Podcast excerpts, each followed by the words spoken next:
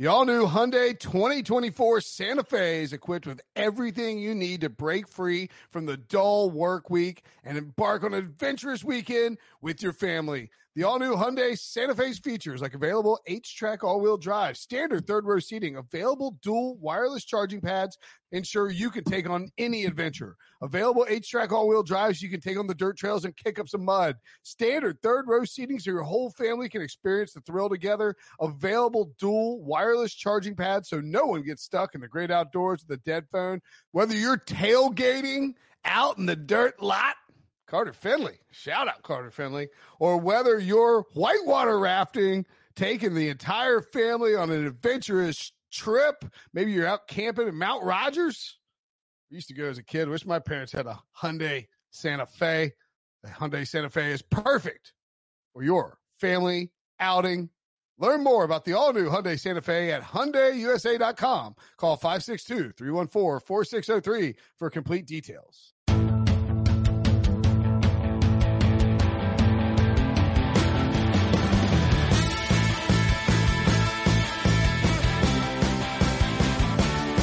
What's up, everybody? Welcome to the Pick Six Podcast, CBS Sports Daily NFL Podcast. I'm Will Brinson. I'm your host. It's Friday, July 24th, and we are going to talk about the Washington football team. If you want to watch us talk about it, you can do so on YouTube, youtube.com slash pick six. Uh, it's an, uh, even if you don't want to watch us, just go ahead and go there and subscribe. It's very simple. You type in that address, pick six, and then you go there, hit the subscribe button. You'll automatically be subscribed. And then you might, I don't know if you get alerts or whatever, do it on your phone, do, just search, you know, sign up and subscribe. We get a pizza party. A notification to let you know when new episodes. Yeah.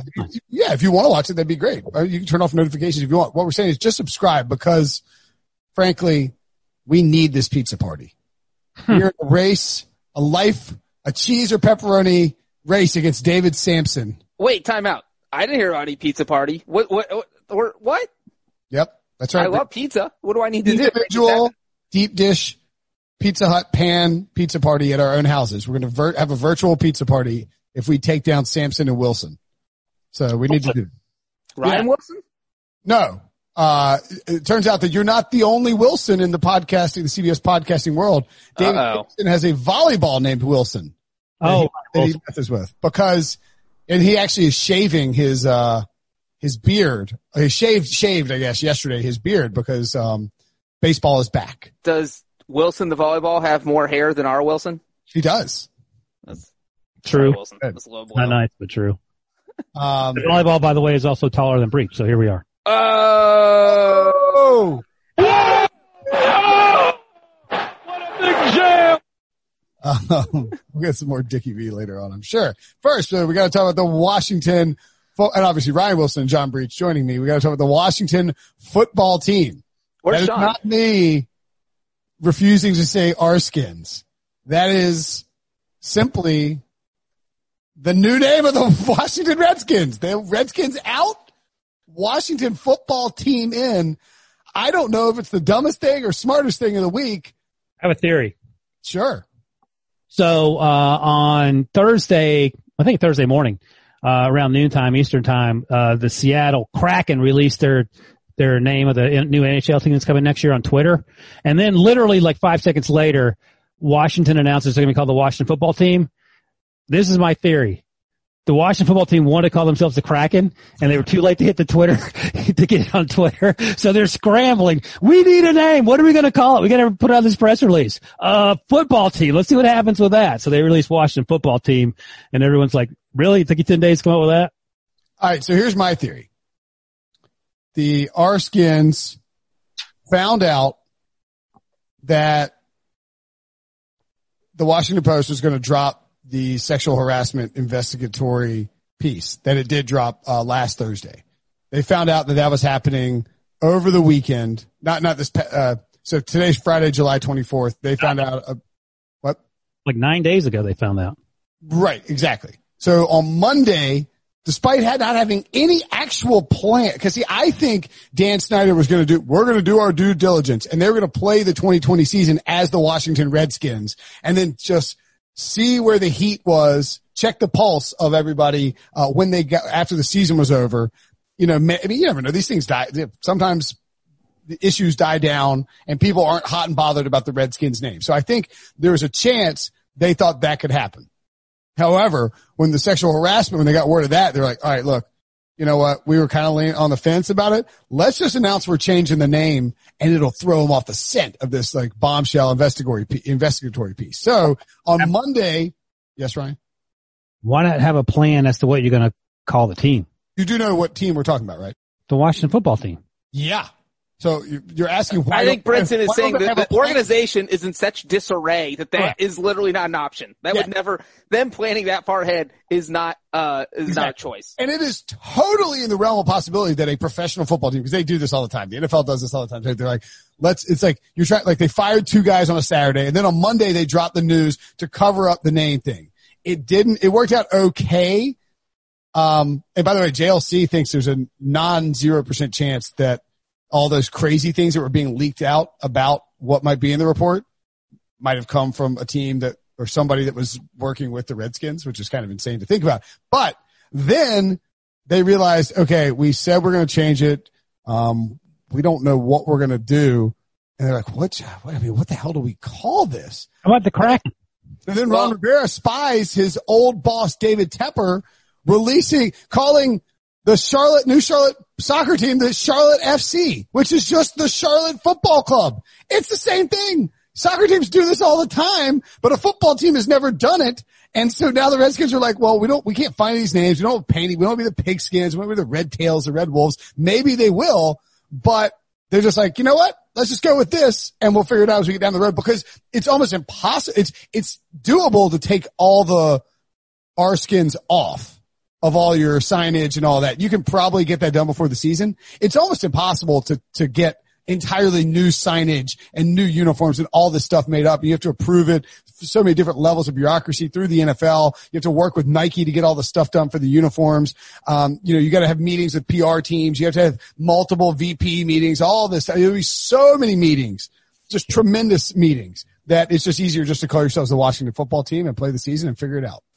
Um, I will say after hearing both of your theories, I like Ryan's theory better, but I think that Brinson's theory makes more sense. I never thought a Brinson theory would make sense about anything because I actually wouldn't be surprised if something like that happened. Because look, they announced on July 13th that the name was being retired. Uh, if you knew you weren't going to have a name, then you just announced then that, hey, we're going to be the Washington football team. Why on God's green earth would you wait 11 days to make an announcement that you're not going to have a name when you already announced that you're not going to have a name? That makes no sense. And so I don't think it's that crazy to think that they got wind of this report from the Washington Post.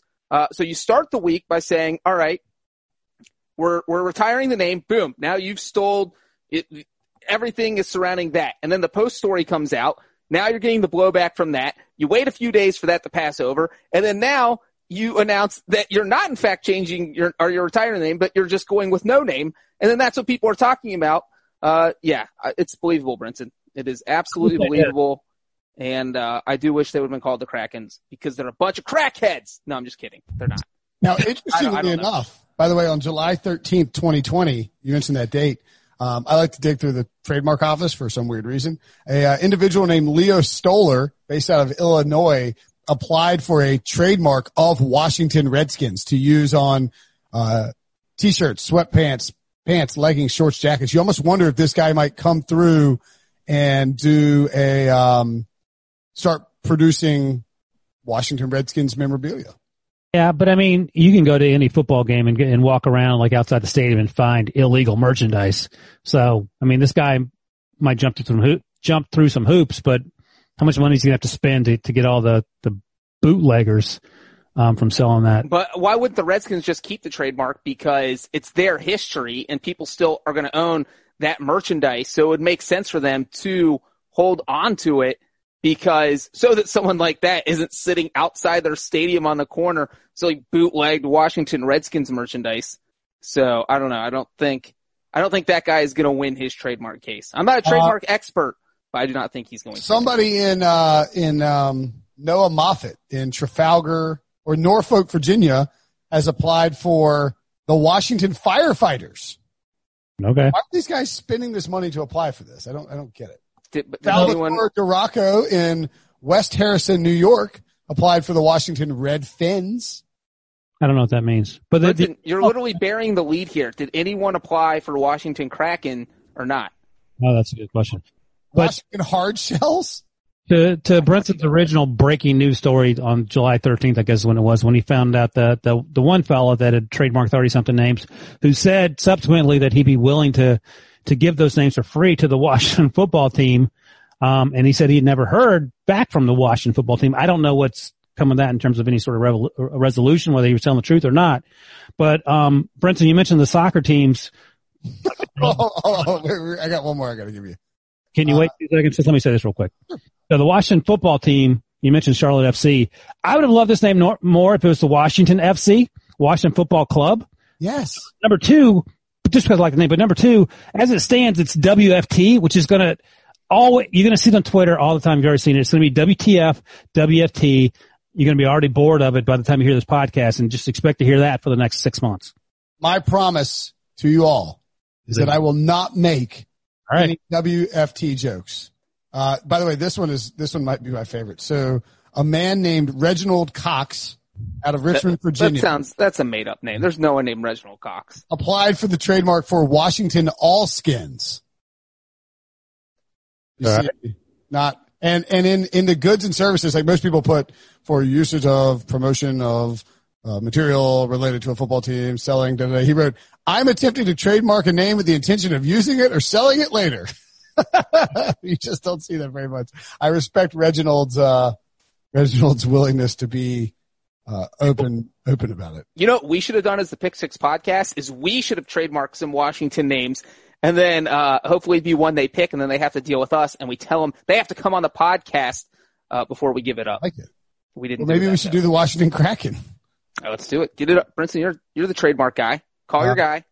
What was the other one you liked? The Panda Bears? What was that other one you liked, The, the, red, the red pandas. The Red Pandas. Have you ever seen a red panda? They're the most. Yeah. They're, they're a glamorous animal. There's one at the Syracuse Zoo if you want to come check it out. I'll show you where it is. I mean, there's one in Nashville. Why would I go all the way to Syracuse? Yeah, Yeah. I haven't seen one, so I wanted to make sure you got the to experience what I got to experience. I didn't see the Kraken, the Seattle Kraken in here. Oh, you better uh, scoop it up. Let's see. I mean, on that, Brinson, you, you're going to be a billionaire by the time this podcast is over. So you get that now. It's not. Seattle Kraken hasn't been trademarked. K R A K E N, right? Yeah. That is wild. Man, I'm telling you. just- I don't. Can you just fly in and and get it? no one else has it. You can. Us, man. I Uh, look- Spend all this time on the trademark site. U.S. Trade. What's it called? What's the name? USTSR. What is it? I spent a lot, way too much time on there. It's ridiculous. I do love that uh, the red, part of the Washington announcement is that they are going to ask players and sponsors uh, to give them input on what the team name should be. Uh, I wonder how that's going to go. You know what that means? That means they're not gonna. They're gonna give zero percent weight to uh, sponsors and fans or whomever. And Uh, that- or if Pepsi's like, we'll write you a one billion dollar check, they're going to be called the Washington Pepsis because that's all. That's what Dan Snyder wants. He just wants a giant page, giant check. I, I'm sure they'll find a way to screw it up. That that much I am confident about. Do you Uh, think it'll be better or worse than the Kraken? mm, better? I I wouldn't mind if they went Washington Football Club. I actually Yeah, I don't like that. I don't like it. I think that's a soccer thing, and I don't think you should steal. You know, I, I actually like Washington football team better just because it's slightly different than putting, you know, the football club at the end. Like, let that's what soccer teams around the world do. Let them have their thing. Football, NFL doesn't need to steal that. They also haven't trademarked Washington Football Team. How do you cheer? Like, how do you say go? You say go Washington football team. Is that one of the cheers you do? But you know what does work? Go Red Pandas, and HTTR still works. You know, Hell to, the, hell to the Red Pandas. I mentioned uh, my pal. I think I already told this. but, Uh, Zeke, my buddy, thinks Washington Pigskins should be what they go with. Washington what? Pigskins. All right, let's take a poll between Wilson and Debo. What's better, Red Pandas or Pigskins? Red Pandas. Thank you. Debo, get off your conference call and focus on your job already. Just so we're clear, Debo, just so we're clear, Brenton was I can't 30, you, Debo. What are you doing? Brenton was 30 minutes late to record this podcast. I was 14 minutes late. I, apo- I apologize for my tardiness to this podcast, Ryan. That was, um, it was not on purpose, but it was in, uh, it was, it was rude and, uh, did not display the amount of respect that I should show to my fellow coworkers. There you go. Now we're getting somewhere. You accept my apology. We need to cut that, and I need to press a button so every time Brinson owes us an apology, we got it right there. Because that was generic. I'm We'll sorry. it. It'll cover everything. Oh, I thought you were going to play the. Yeah, thank you. But He was talking, but he's not talking to us. He's on a conference call, I think. okay. By the way, uh, speaking of uh, milestones, I'd like to announce that for the uh, 17th consecutive week, I have skipped the Pick Six podcast conference call. yeah, we heard about that too before you came on air. You were supposed to. You said you were going to make it this week, and something magically happened where you couldn't make it. In my defense, Yeah, here we go. this week, my mom texted. We were supposed to do story time with my son on FaceTime, with my mother and my, my mom FaceTime to read the book to Robbie. Uh, and she asked if we could move it back to 1.30. And then I, I was like, yeah, of course. And yeah, hmm stuff happened. So And then one thing led to another. yada, yada, yada. I care more about my mom than, uh, any of our, the people on that podcast call. I care about this red panda that's missing from the Columbus Zoo. That's sad. That is sad Breech. Thanks. All right, what are we talking about today? Okay, so t- today's podcast, the Redskins. Excuse God, how many? I mean, I'm not, I'm gonna have trouble with it. It's gonna be way worse than San Diego, Los Angeles, or Oakland, Las Vegas. I think. We need to all have a bottle of Kraken rum next to our computer, and anytime anyone says Redskins, shoot, you got to Should take a sip. Should we be drinking right now? No, Uh, we shouldn't. But to punish our punish ourselves, I use bunny quotes. If you're not watching uh, on YouTube, which you should be, Wait Uh, second. Whoa, whoa, whoa. Air quotes, bunny quotes. That's are they- these are bunny quotes. This guy. Where this guy is clearly from another planet. Everything, every fifth word out of his mouth is so weird. We have to stop him and get the derivation of where he get. Buddy, what are you talking about? You I mean, I see that they have Bunny ears. ears.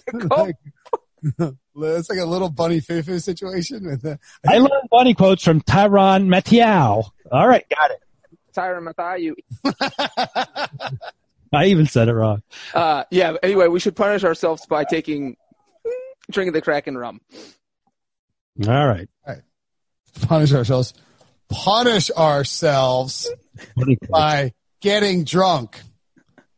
So the, the Washington football team uh, lacks a lot, lacks almost any continuity. Uh, not only are they replacing their name, The uniforms look awesome. I love the helmet and the decal. I think that looks good. cool, I agree. Uh, they are changing their name.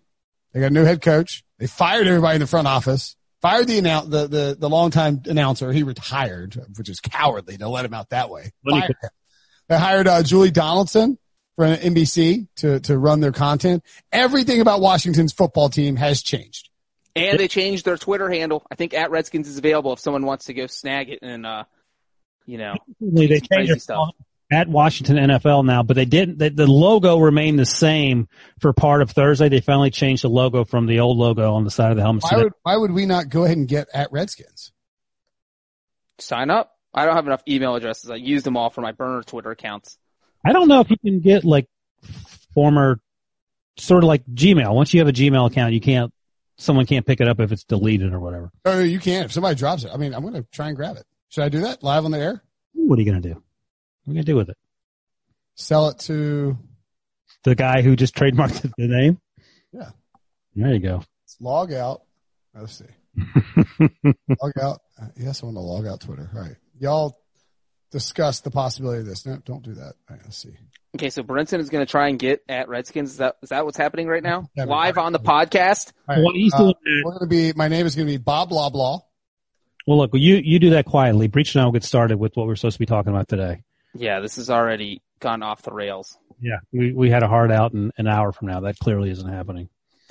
so, uh, Breech, I'll ask you first. We're gonna talk. Oh, by the way, can I just tell you something? Go ahead. I hope you're watching on YouTube, everyone. The eye roll from Wilson. Well, It's just So Breech, I don't know if you know this, but there's a trick that you can do in with Gmail that some people don't know about. It's kind of a fascinating trick. So let's, and by the way, this is a good time to expose Breech's email address, which is johnnybad18 at gmail. Oh, I probably shouldn't tell everybody your Gmail. Sorry. It's on, uh, on Twitter, isn't it? It's on my Twitter account. It's Okay. it's it's part of the public record. But so with any Gmail account, you can take a period, right? And you can put it in like, you can put as many as you want in the at before the at. So like mine is willbrinson at gmail.com. But if you send an email to will.brinson at gmail.com, I'll still get it. You can also do W period ILL period Brinson at gmail.com. Like you can add as many periods as you want. So you can utilize that to create more Twitter accounts if you need to find something without actually creating a whole new email address. That is uh, interesting. It is, isn't it? I was going to go with useless, but okay. Well, I mean that's useful to the fans out there who are going to steal Brinson's email address and make their name will.brinson at gmail to uh, Um, catfish people. So you can't do that. So Gmail thought of that. So no Brinson catfish cases out there, which is too bad. track where you're Twitter. Sure, whatever. See. I was going to start will.brinson at gmail and write a ransom letter for that red panda that's missing from the Columbus Zoo. Sub reach. Yeah, let's do it. Let's do it. Why Brenton futilely chases a name that. Tries to get at Redskins. It's happening. Um, so there's going to be a football season. It sounds like. Uh, you told me off air. I don't know if you want to repeat it. How certain you are there's going to be a football season? I'm at 85%. I was down to what I, I think I bottomed out at 60. I've been above 50 the whole off season. But I'm up to 85 now. I'm up Yep. to 85. So, uh, assuming there's a football season and it looks anything resembles anything like we've seen previously, what team do you feel best about in terms of continuity from 2019 to 2020 and, uh, either improving on or replicating what we saw last season? See, I think that continuity is something we don't usually talk about during the off season, but obviously this off season it's huge because you want to bring back experienced players. The more starters you're bringing back, the better because there were no OTAs. There was no mini camp. There was no chance during the spring. You know, none of these guys that got drafted in April, they have not stepped on a football field with their new team yet. We don't know if they even know the playbook. There's not going to be preseason games for us to know if they know the playbook. So it's pretty much every man for themselves right now. We don't know how teams are going to look in week one. So continuity is absolutely huge this year. Uh, and my team that I think is going to benefit the most from this weird off season is the New Orleans Saints. I think they got close. They've gotten close to the Super Bowl for really the past three years. And you look at how confident Sean Payton is in his system. And this is one thing that really struck me when it happened. Back on April 22nd, Sean Payton said, everything's canceled. We're not doing OTAs. We're not doing minicamp. I'll see you guys in July. That is how confident Sean Payton was that, hey, my team already knows everything they have to do. I've got uh, nearly all my starters back. You're replacing maybe one guy in the offensive line. You're adding Emmanuel Sanders.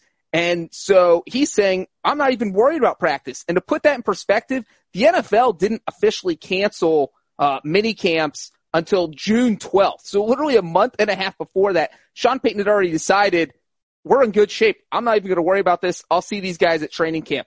And so you look at Drew Brees. Drew Brees could run that offense blindfold. It literally doesn't matter at all that there's not going to be preseason games. Drew Brees doesn't need a preseason. If anything, that's going to work out in his favor because he's Ryan's age. He can barely function for a preseason game. He doesn't want to be out there. He wants to be playing in the regular season. He doesn't want to be wasting, you know, what uh, the snaps he has left on a preseason game. And then you just look at the continuity they have on the coaching staff. You have the same offensive coordinator who's been there nearly Sean Payton's entire tenure, uh, Pete Carmichael, and the, and the same defense coordinator for the past six years. So this is a team that I think is going to be nearly unstoppable on offense because eh, there's just the, the chemistry is already there. They don't have to fix anything. And then on defense, I I think they're going to be surprisingly good. So I, I think the Saints are one of the teams that are going to benefit tremendously from this crazy, crazy, crazy coronavirus offseason. So they let Ted Ginn walk, replace him with Manny Sanders. I think everybody anywhere would agree that that was an upgrade.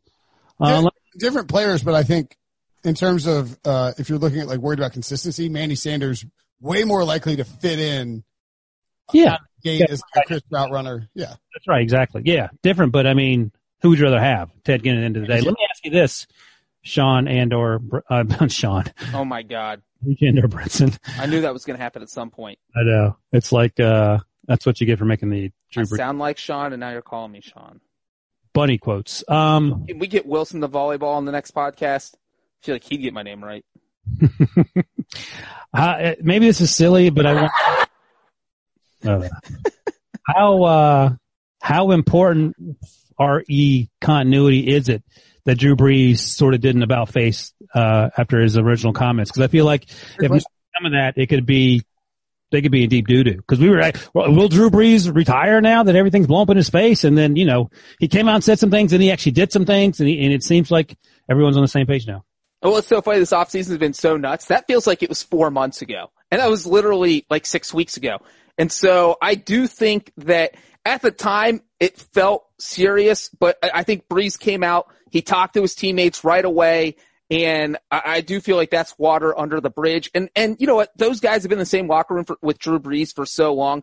They know his personality. They got the apology I think they wanted. And so I don't think that is going to affect team chemistry. If he had not done something within that first 24 hours, I think it would have been an issue, but I do not think that is going to bother anyone in that locker room.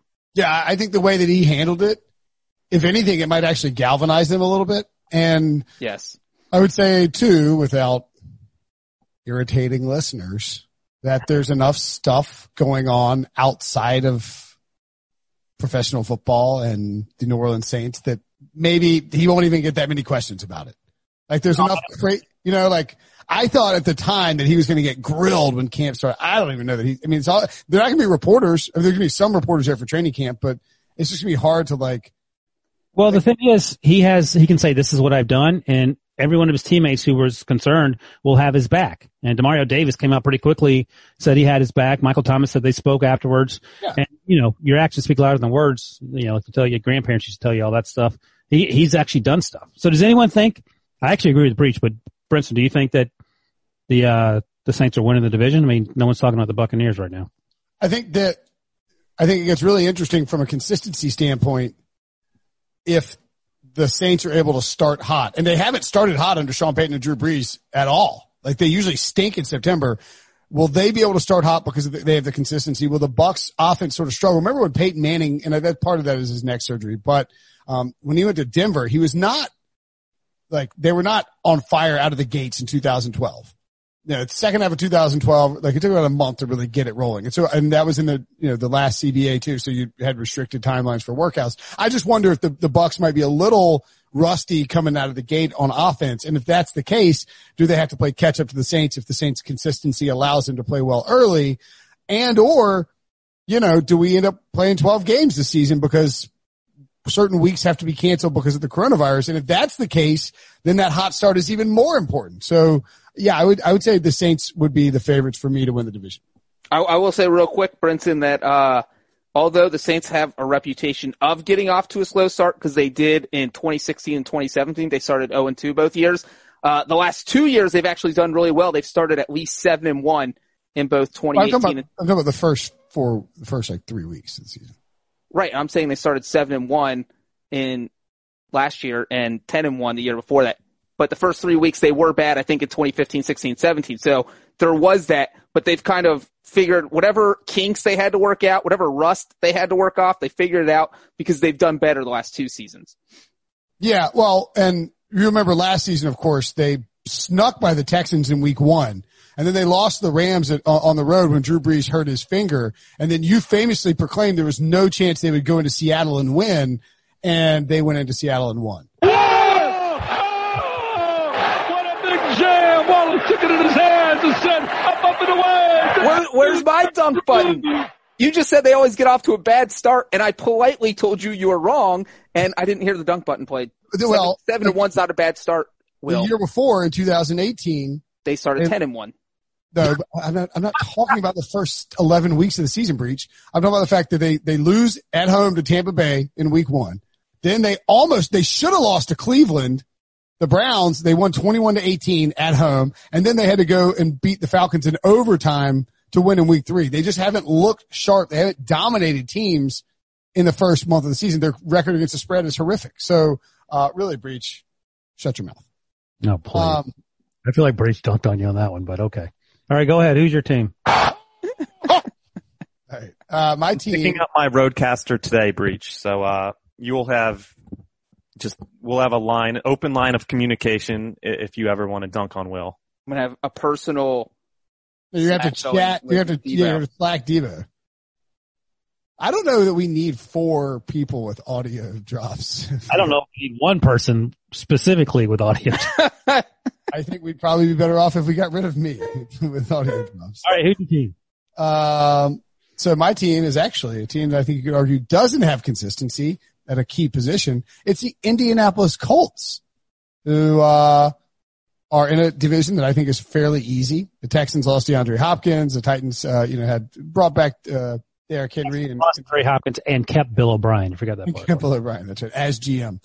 Um, and the Colts, of course, the big move this offseason was signing Philip Rivers. Now, you might think that having a new quarterback uh, destroys your consistency, and I've argued that. But the key here for me, and and it's in the notes here, Frank Reich, third year as the head coach, a man that that uh, Breech likes to name drop almost every podcast. Nick Sirianni, third year as the offensive coordinator, and those two guys are important because both of them worked with Philip Rivers in San Diego when they were the San Diego Chargers, and Rivers was playing well in that system. So I think that the consistency factor for the quarterback position in Indianapolis will be a lot less because of Rivers' familiarity with that system. I think that's a huge plus. Like, go back to Tampa Bay. Tom Brady and, and Bruce Arians are adjusting what they do to fit each other. And I think it'll work out fine, but I do think there'll be some hiccups because you're talking about a guy in Brady who's been running the same system for like 25 years or 20 years in New, in New England and Arians has been running his system forever. And so they're having to change things to get on the same page. Whereas, you know, Philip Rivers is rolling in and will be able to operate Reich and Sirianni's system fairly easily. I don't think it'll be too tough for him to get on the same page as a guy like T.Y. Hilton. And additionally, I think this is a Colts team that is going to want to run the heck out of the ball. The offensive line is the same. It is stacked. It's probably, probably the best offensive, uh, Saints are the best offensive line in football, but the Colts are, are probably second, if not, you know, in, at least in that top tier. So to me, the ability to have a consistent offensive line and a quarterback who is new but knows the system, uh, sort of pushes you past maybe some of the teams with consistency and lesser players. Plus Michael Pittman, they got Jonathan Taylor both in the second round. They traded for DeForest Buckner on the other side of the ball. I, I think they're they're. I mean, it's no secret they're the favorite to win that division, and I think you can have continuity with a veteran quarterback coming over. So uh, the quarterback situation is, in my mind, vastly improved. Even though Philip Rivers played like crap last year, but a large part of that had to do with the fact that he had uh, a millisecond to throw, and the offensive line was terrible in for the LA Chargers. Yeah, and I'll just say that you bring in Rivers. I really think because of the Chiefs and the Ravens, the Colts have been kind of overlooked as far as a team that could maybe be a dark horse contender to win the AFC this year because, you know, you mentioned everything with Rivers and you look at 2019, they went seven to nine, but five of those losses were by one score. I think Adam Vinatieri single-handedly lost them at least two games. So you give mm-hmm. them those games, all of a sudden they're nine and seven, or give them a kicker who's not injured. You know, Vinatieri probably shouldn't have been playing because he was so banged up. And, and Chase McLaughlin's been good. Maybe Rodrigo Blankenship and his rec specs, maybe he ends up being the kicker. Uh, but you obviously have to get better at that position. That will be important for the Colts because they play in so many close games. And we know we've talked about Philip Rivers is the king of close games. Every Sunday at 4 p.m., you turn on TV, you know Philip Rivers is going to have the ball with one minute left, uh, trying to win a game. And, so I, think that's it. You upgrade at quarterback, you upgrade at kicker. And I think that's enough for the Colts to pick up three or four wins, putting them at like 10 and 6, 11 and 5. Uh, so I, I think that this is a team that could potentially win the AFC. So, for instance, if you're for this is my personal preference, and I get that I'm a Rivers homer, but I really do feel this way. You are. The Titans brought a bunch of pieces back, and the Titans have the offense. But like, what's what is more concerning for you? Losing Jack Conklin and Dean Pees, the defensive coordinator for the Titans, or like or like swapping quarterbacks for the Colts? Because to me, the Colts situation is more consistent than the Titans situation. My biggest concern isn't Dean Pees because actually I think Breech mentioned this last week on the pod that Mike Vrabel could probably handle some of those duties and that'll be fine. Yep.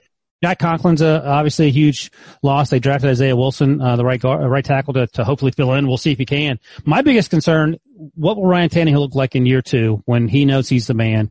And what will Derrick Henry look like now that he's on this new deal after carrying the ball a million times last year and literally dragging that team through the playoffs? Yeah, I mean that's fair, but I would say that if I'm a team that is, you know, none of these teams, none of these NFL teams have practiced in the past six months. Uh, and if I had to pick any offense to just kind of go in and seamlessly expect it to be good starting week one, I would want an offense like the Titans. I want an offense that pounds the ball, you know, because you have to get in sync throwing the ball. And Philip Rivers may adjust this Colts offense quickly, but he still has to get on the same page as T.Y. Hilton. Uh, yeah, and, and, these other guys, and Parris Campbell, and these other guys in that offense. So, uh, but Tannehill's not going to have to do that. And even if he did, boom, you just give Derrick Henry the ball a little bit more than you're used to. Uh, so I think the Colts probably are in better shape, like you said, Brinson. But I, I don't, I'm, like, I'm not down on the Titans. Uh, are there any other teams we're sleeping on from a consistency standpoint? Uh, the Bears had, uh, the Packers. Are we sleeping on the Packers? Ryan, Ryan didn't mention his team. Yeah, and, and I would say real quick, I think we all, without talking about it, agreed to eliminate the Chiefs because they're bringing back 20 to 22 starters. That's the obvious answer. Uh, yeah, Ravens. I mean, those are yeah, go ahead. No, you're right. I didn't want to say the Chiefs or Ravens. I, I, I think I sent mine in. Ryan sent his in first, and then I didn't want to take the Chiefs or Ravens. You know, it may be that we forgot that Sean isn't on this podcast. He would take Just, them. He would have taken the Chiefs. Even like he, he well, would have emailed one minute after Debo sent it out and said, "I got the Chiefs. I got the Chiefs." And it would be like, Sean, everybody would have taken the Chiefs. Don't be a loser. He'd be like, well, the reality is, is that the Chiefs are the most consistent when you look at the number of starters that come across. So I think it's only fair to say that Patrick Mahomes is the greatest quarterback in the history of football. Yeah, Chiefs or Ravens, taking that as given because those are two of the best teams in football. We probably should have said that off the top. We were trying to not, like, the Ravens I mean, with the Ravens and the Chiefs, like everything is the same. I mean, they didn't lose anybody really. So we don't want to belay, we don't want to just. Marshall Yanda, and they do have to replace him, but everyone else is there. And the, the team actually, you could argue, is better at just about every other position except the quarterback because Lamar Jackson's back. Yeah. Um, so we didn't want to force that. Ryan, who is your team? You won't believe it, but the Pittsburgh Steelers. Homer. Everyone's back except Javon Hargrave, who went to Debo's Eagles, where I think he'll have a, a fantastic season. It all comes down to Ben Roethlisberger. I'm a broken record on this. If his elbow's good, they're an 11 win team. If his elbow's bad, they probably won't win eight games this year, even though they did it last year with, uh, Mason Hodges. So, uh, Debo had some notes. Mike Tomlin's entering year 14. Randy Fichtner, their OC, is entering year three. Keith Butler, the DC, is year six.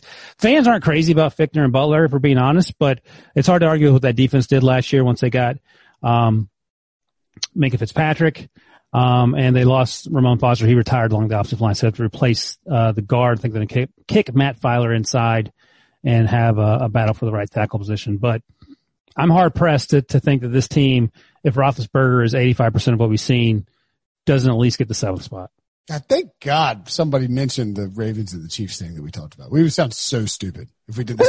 For not mentioning them. Didn't even mention the Ravens. Like, any teams are sleeping on? Nope. All right, let's get a break. Uh, I think the Steelers are a, a, a good example. The one thing I would, all right, so what's more concerning to you? Roethlisberger or Rivers? Just to make a comparison of two guys from 04. I would say Roethlisberger. If I, Rivers I would, had signed with the Steelers, I would feel even better just because there's no injury history. Yeah, sure. I just, we just don't know how Roethlisberger is going to come back.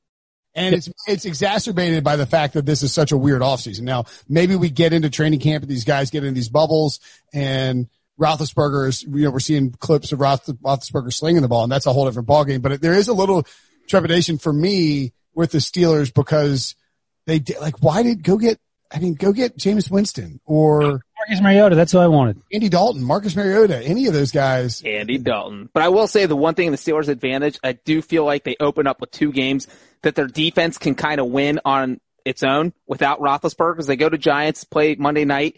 You know, the Steelers led the NFL in sacks last year, I think, Steelers defense. And uh, Daniel Jones loves to take a sack, loves to fumble the ball. That's a recipe for disaster. And then they played the Broncos. Drew Lock. Yeah, Drew Lock had a good last season, but he did not play a great defense in those five starts. He played five teams that combined to go 23, or his four wins were against four teams that combined to go 23, 40, and one. And the Steelers have a good defense. They might be able to, uh, Two, getting two second year quarterbacks in a pandemic offseason to start the, to start the year is, when, is a recipe for, for right, when you have a big question mark at quarterback yourself. And I, and I think that it'll be imperative for the Steelers. You go back and look at 2018. I think Roethlisberger led the NFL in passing attempts, and then his arm fell off at the beginning of 2019. so maybe ease back on the throws and, and, and run the football a little bit more. James Conner needs to have a good year. Or uh, who else did they add? They had Benny Snell and then My boy Jalen Samuel. Jalen Samuel, and they drafted Anthony McFarland in, uh, in, on day three out of Maryland. He was a Somehow not related to Booger. not even he's a junior too, which is hysterical. It's insane. Uh, okay. Any uh, anybody else we're sleeping on? Anybody else that you bandied about non Chiefs and Ravens division? Just for the purpose of hearing you say it, in terms of continuity, the, the Falcons have 11 former first round picks on their team. but two of them are new: Laquan Treadwell and Todd Gurley. Don't know if you know that. All right. Um, I would say you know who I think qualifies. No, who? No, Debo, not the Eagles. The Buffalo Bills. Yeah, that's a good call. Yeah. Uh, especially in a year where the Patriots are changing over, and the like the Patriots are going to be great because Cam's coming to town. But you know, um, I, I just think that the Bills they have a great defense. Everybody's back from it, and their younger players are going to be getting better. And you got Josh Allen, and what his third year, they have a lot of, lot of consistency there. You mentioned the Packers as potentially being under the radar, continuous uh, continuity. Um, they, they, the continuity's there, but they just didn't fill a whole bunch of needs ahead. So, yeah, I don't, I, well, we don't need to get deep into that because we're going to talk about them. Uh, oh, they're in the uh, the part the second half. Okay. Okay, uh, Debo, did you, you raise your hand? Reads a rundown. My goodness, trying to take my. No, I would I would say that. the Eagles the only team in the NFC East that have the same coach as as last year. So it's not even as much about them, but about the other teams in the division. So I think they have definitely a leg up in terms of just a consistent coaching staff. Counterpoint: the Giants added Jason Garrett. True. And Freddie Kitchens. They did. Why would you do that? Why would you add Jason Garrett and Freddie? Is it- Like we're like Joe Judge. This guy worked with Bill Belichick and Nick Saban. He's got impeccable, um, you know, uh, you know, like a resume builder from from those guys. I mean, just recommendations through the roof. And he immediately hires Freddie Kitchens and and Jason Garrett, who, of course, Jason Garrett was the OC with Nick Saban in Miami. People forget that. And uh, and then uh, Freddie Kitchens, I think, coached at Alabama as like the tight ends coach or the running backs coach for a while. He was a quarterback there too back in the day. That's right. Yeah, there you go. Imagine Freddie Kitchens playing quarterback, like the hefty righty. R.I.P. Jared Lorenzen. Rest, yeah. Um, All right, let's take a break. let's take a break. When we come back, we'll tell you about teams that are missing consistency. The perfect combination of versatile athleisure and training apparel has arrived. Thanks to the visionary minds of New Balance, Clutch Athletics, and Rich Paul, the designs reflect the heart of the athlete and the spirit of the community. With rising defensive stars Will Anderson and Chase Young on the roster, Clutch Athletics brings the best innovative gear to all athletes, giving them style and performance on and off the field. Learn more and purchase Clutch Athletics at newbalance.com. Hiring for your small business? If you're not looking for professionals on LinkedIn, you're looking in the wrong place. That's like looking for your car keys in a fish tank. LinkedIn helps you hire professionals you can't find anywhere else, even those who aren't actively searching for a new job but might be open to the perfect role. In a given month, over 70% of LinkedIn users don't even visit other leading job sites. So start looking in the right place. With LinkedIn, you can hire professionals like a professional. Post your free job on linkedin.com slash recommend today. Okay, so not every team has consistency. In fact, some teams may struggle. I firmly believe, and I'm curious what you guys think because I was debating doing a consistency rankings. Like, what would you, how would you weight it when you're looking at these teams? Like, what's the most important? Because for me, it's quarterback, offensive line, offensive coordinator, and head coach because you're just not having to get on the same page. Um, is that, does that seem right to y'all? Does defense factor in a lot? What, what do you think? I think it starts with quarterback. Uh, I mean, you had you mentioned why you explained Philip Rivers and he has a connection to the head coach and the OC. Ben Roethlisberger's been there forever. Um, Drew Brees has been there forever for Breech's Breech's team. No one mentioned uh, the Buccaneers, even though they have Tom Brady and, and a very good um, offense and a, and a very good defense. So yeah, I think it starts with the quarterback and the coach. I I mean, I kind of think that, but it's also the kind of system that you're running. I didn't mention the Buccaneers because Brady's going into a brand new system in Tampa Bay, and you know it is Tom Brady, and we expect him to be good. But who knows how he's going to adjust and look in the first few weeks of the season? I think that's a big mystery. I'm actually surprised no one, none of us mentioned the 49ers coming off the Oh, Super Bowl. wow. with- That's okay. That would have been helpful when, when I said. Quarterback argument, Jimmy GQ. I have a big big questions about Jimmy G. No, yeah, well, that's a fair reason not to mention him. Well, from a consistency standpoint, they're bringing everybody back. Yeah, but would you feel better if Phil Rivers was a quarterback or Jimmy Garoppolo? in I would probably feel better with Jimmy Garoppolo in San Francisco just because he knows the system and he's running it and Yeah. mobile. have a healthy Cam Newton. I mean, I could go down the list. Jimmy G played fine at times, but he doesn't. I don't have an ACL injury. You know about that. It's tough to recover. He had it at the beginning of September 2018. Phil Rivers played through an ACL injury. He did. He played in, against the Patriots. Yeah. Uh, 49ers not being on the list. Although the, the rest of the team around them, I get it. And I love the head coach. Yep. And the Okay. so talk to me, Ryan, about a team that you think that will struggle because of consistency. Oh, you gonna let me go first. I love it. First in the rundown. Well, you went last. It's like it's reverse. It's snake draft. Snake draft. Okay. I'm going to go with, and I think, didn't Mike Zimmer just sign a huge contract extension? He He did. did. Well, clearly the Wills feel differently than I do. Um, I actually like the Vikings, but I'm going with the Vikings just because nothing to do with the offense and Mike Zimmer's defensive guy, so that's great news. Um, but their defense lost so many people. I, I just wonder how long, and Breech talked about this in the last segment, how long is it going to take for everyone to get on the same page if you haven't had time to work together in the playbook? And, um, they had like something like 400 draft picks. Um, and I think they signed them all, which is great. Most of those guys on defense, Jeff Gladney, uh, Cameron Dantzler, both cornerbacks, uh, Josh Metellus and Brian Cole are, are defensive backs. So they're going to have help on the back end, um, to go along with Harrison Smith and Anthony Harris, who is franchise. But they do have some work to do up front, um, with the pass rush. So, you know, we'll just see how that, that takes shape. I, I think the offense, um, with, uh, what's his name? Kirby Cousins. They'll be fine. Dalvin Cook will be there. Uh, Stefon Diggs is gone, but they drafted Justin Jefferson. I think he'll, he'll translate nicely and they drafted Ezra Cleveland around two to play offensive tackle, which is where they need help. But I just wonder defensively, how long will it take for all those guys to come together on such a young team and how frustrated, cause you see Mike Zimmer get frustrated all the time. How much patience is going to have with a bunch of 22 year olds out there making mistakes? I think it's a fair point. The the the Vikings. I mean, you know, Stephon. I mean, Stefon Diggs is a big loss. I know they got uh, the first round pick back and picked up Justin Jefferson, but again, I, I know we say pandemic offseason all the time. I just don't think it's gonna be easy for a first round rookie wide receiver to step in and be an impact guy like Diggs was. And so there's a ton of pressure on that. Like, what happens if Adam Thielen hurts his hamstring again this year? I mean, Yeah. all of a sudden you got, I mean, you're really thin at wide receiver where that was like a, a major strength before. It's not Cook's- especially sharp, but I mean, come on. I mean, Cook's been injury prone. So, you know, you have Alexander Mattison back there, but Mattison and, and Mike Boone were not exactly dynamic, uh, filling in when Cook was out last year. So I think, yeah, and I, I think there's some concerns. Now, I will say that Gary Kubiak transitioning to OC, where before he was just like an offensive analyst or something like that. He was basically the senior offensive personnel. He, he was telling, he was working with Kevin Stefanski and Kevin Stefanski was running what Kubiak liked to run. So I don't think there's a huge transition there. Plus Kirk Cousins, you know, came from Mike Shanahan's, uh, scheme and Kubiak was Shanahan, uh, one of Shanahan's top mentees. So I- I'm not really worried about that scheme. I think that's actually a, a little bit of a plus that you're not, you know, going and getting a, like a totally different offensive coordinator. You're bringing in Gary Kubiak, but I, I agree. I think the Vikings are a good choice. Thank you. I also agree. I just they do have a lot of holes on defense, and you know because Diggs is gone, we don't know what their offense is going to complete. Obviously, they have Cousins and, and Dalvin Cook, but the offensive line still isn't that great.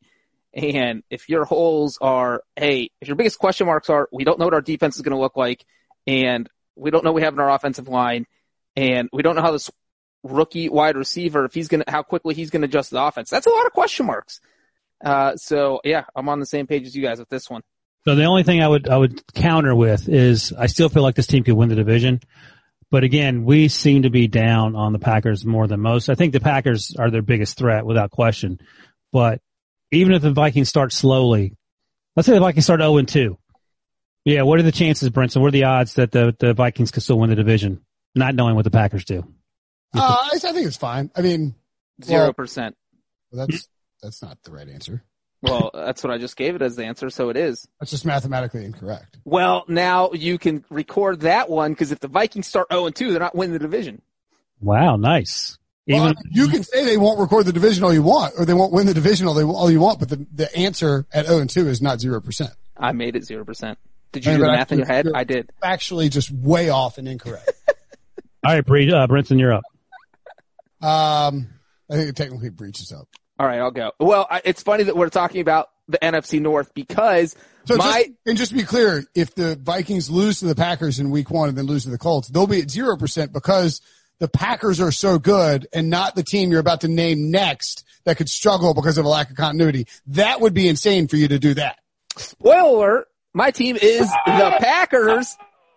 Big Jam Wallace took it in his hands We got to limit Brinson to one dunking per show. I don't, I don't. I think the dunking is lost all meaning because Brinson just presses the button on a whim.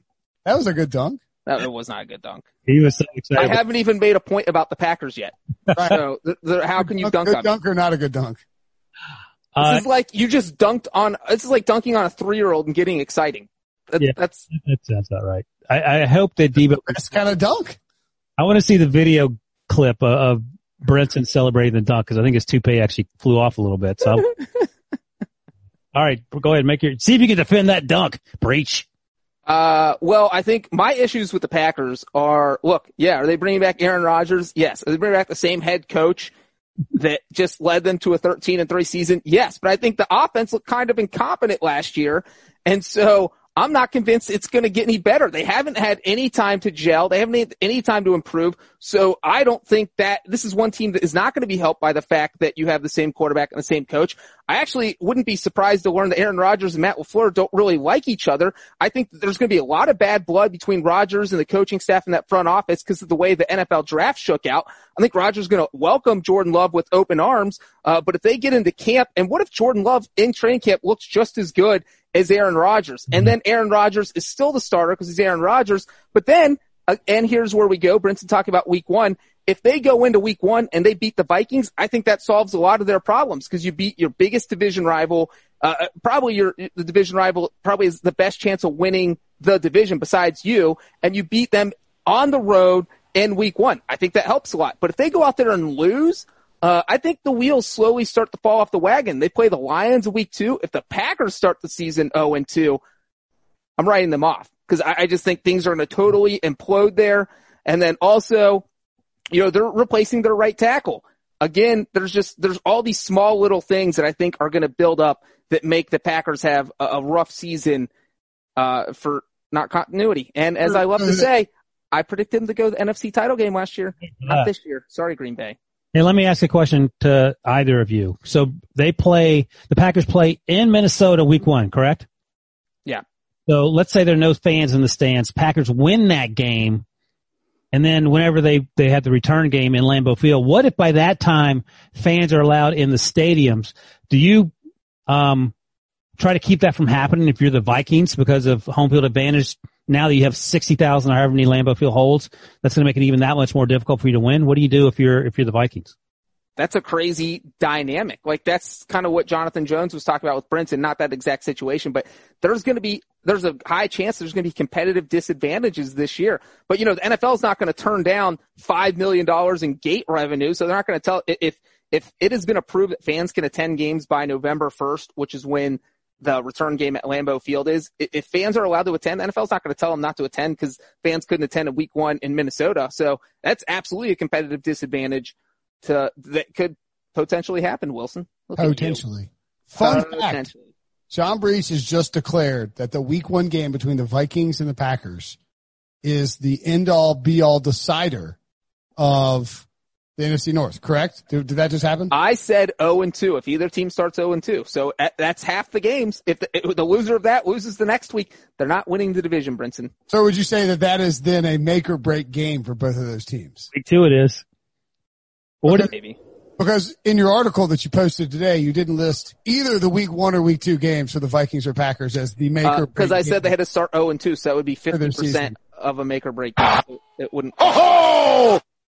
It's not a make or break two games, Brinson. Did you not read the headline? At the 49ers, don't even have the Vikings. And then week five at the Seahawks. Don't even list the rivalry games between the two teams for the make or break games. I just want to point out the wild and varied and questionable inconsistencies, inconsistencies here, Breech. If you were co- as cognizant as you claim to be, you would know what you had in your article. You'd be able to say, man, I just told you if it on was called make or break first two weeks of the season, that the would be correct. Person, man, camera, television. Brinson, did you even read the story? What was Per- it? woman, man, camera, TV. Come on. Ryan, you are a genius. Thank you. What's your team? Uh, I think I mentioned them already, um, which was makes me not a genius and Debo. Uh, Debo's really rolling his eyes. I got the Titans. I know that Mike Vrabel has had the nine and seven the last uh, two years, and Arthur Smith did a fantastic job with the offense. But the two big things that I worry about a lot: one, Jack Conklin leaving a free agency. Now you go out and get um, the oh gosh, who's is it? Isaiah Wilson. Isaiah Wilson. I was going to say Isaiah Wynn. I knew that wasn't right. Um, Isaiah Wilson out of Georgia, who played yeah, exactly. Who played right tackle at Georgia. Like it's a good fill in. I, I don't get me wrong. He played a run heavy scheme all, exclusively on the right side. If you're going to draft somebody to try and fill a spot, this is a perfect filler. But Jack Conklin's a really good offensive tackle. And so you're losing a all pro caliber, pro bowl caliber uh, right tackle in a, on a team that wants to run the football a ton. That's concerning to me. It's again difficult off season to pick up a bunch of stuff. Um, you do have consistency at offensive coordinator, but the lack of defensive coordinator. Dean Pees did a great job with that team. They lured him out of retirement to come back and work with Vrabel, uh, and he he was fantastic. Now Vrabel's like you're adding a lot. Vrabel's going to call the plays, right?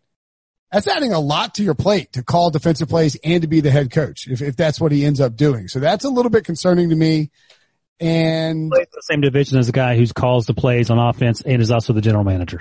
Sure, and he likes to put Deshaun Watson's body at risk 14 times a game by unnecessarily running in the red zone. Bill O'Brien. So I, I think when you look at that, plus expecting Derrick Henry, even with his new contract, to come back and be the same guy he was down the stretch last year, and expecting Ryan Tannehill with his new contract to be as efficient as he was, it's going to be really, really hard to be as consistent on offense for a full season as they were down the stretch last year. So uh, I think we'll see a drop off defensively a little bit. I, I like the Titans. Don't get me wrong, but I could just see some of the consistency issues here causing problems for Tennessee. And then John not going nine and seven. Brent, that's funny because uh, earlier I don't have the recording, but I believe you said you want a quarterback returning, the coach returning, uh, and uh, maybe a lot of the starters. Check, check, and check. The Titans have all that, so I don't know how they're your non-continuity team. Did you not do your homework here? Just explained it. I, I, multiple people in this video demanded that I press the button, so I pressed the button. It's only fair to dunk on myself. Um, again, I just don't think Ryan Tannehill can be as good. I don't think he can do what he did down the stretch for a full season. I think it's asking too much. Henry was really only good down the stretch. He wasn't good early in the season. You, you know. I agree with you about the concerns with the Titans. I know Breech feels uh, solidarity because he lives in Nashville, but I just I, I like the Colts better. Henry wasn't good early in the season because Marcus Mariota was the quarterback and Marcus Mariota wasn't good. So that once you had the combo of Tannehill and Derrick Henry, that's when things took off. I mean, do you think that Ryan Tannehill will do exactly what he did down the stretch last year for the full season? No. Last year, he completed 70.3% of his passes, 22 touchdowns, six interceptions. That's a 7.7 touchdown rate. It's, it's unsustainable. 9.6 yards per attempt. He led the league with 9.6 yards per attempt and 10.2 adjusted yards per attempt, as well as a 117 and a half passer rating. His previous career high was a 93.5. I mean, there are a lot of things that would suggest that is an unsustainable performance by him, but we'll see. Yeah, I mean, sort of expecting a retort there, but sure. Oh well, granted, every number before that, it, it, Adam Gase was his coach. Like, what do you expect? He wasn't going to do anything good in Adam Gase offense. Well, I think Mike, was Mike Sherman his coach? No, Joe Philbin. I guess that's not a much better case. He he just hasn't had. This is the best situation he's been in. And no, the numbers you point out, this is like we argued about the Bears defense regressing because it was so great. There's no way it could match that. Tannehill's not going to put up the numbers he put up last year. But even if he only regresses by 10%, this is still a good team. That's a substantial lack of consistency then. All right, we got to get out of here. Great show. Too many dunks. That's okay. We'll have some more dunks, I'm sure, on Monday's show, on Monday Mailbag. Make sure to subscribe, rate, and review. Thanks for listening. Thanks for watching. Talk to you guys later. Okay, picture this. It's Friday afternoon when a thought hits you. I can waste another weekend doing the same old whatever, or I can conquer it. I can hop into my all-new Hyundai Santa Fe and hit the road. Any road. The steeper the better Because my all-new Santa Fe is available with HTRAC all-wheel drive so I can hit the trail without a worry in the world. Heck, with three rows and best-in-class rear cargo space, I can pack the whole family in with all our gear. We've got available dual wireless charging for our phones so we'll never lose touch with civilization and we won't lose touch with the primordial power of Mother Earth. So which is it? Waste the weekend or do something a little more epic? And conquer it in the all-new Hyundai Santa Fe. Visit HyundaiUSA.com or call 562-314-4603 for more details. Hyundai, there's joy in every journey.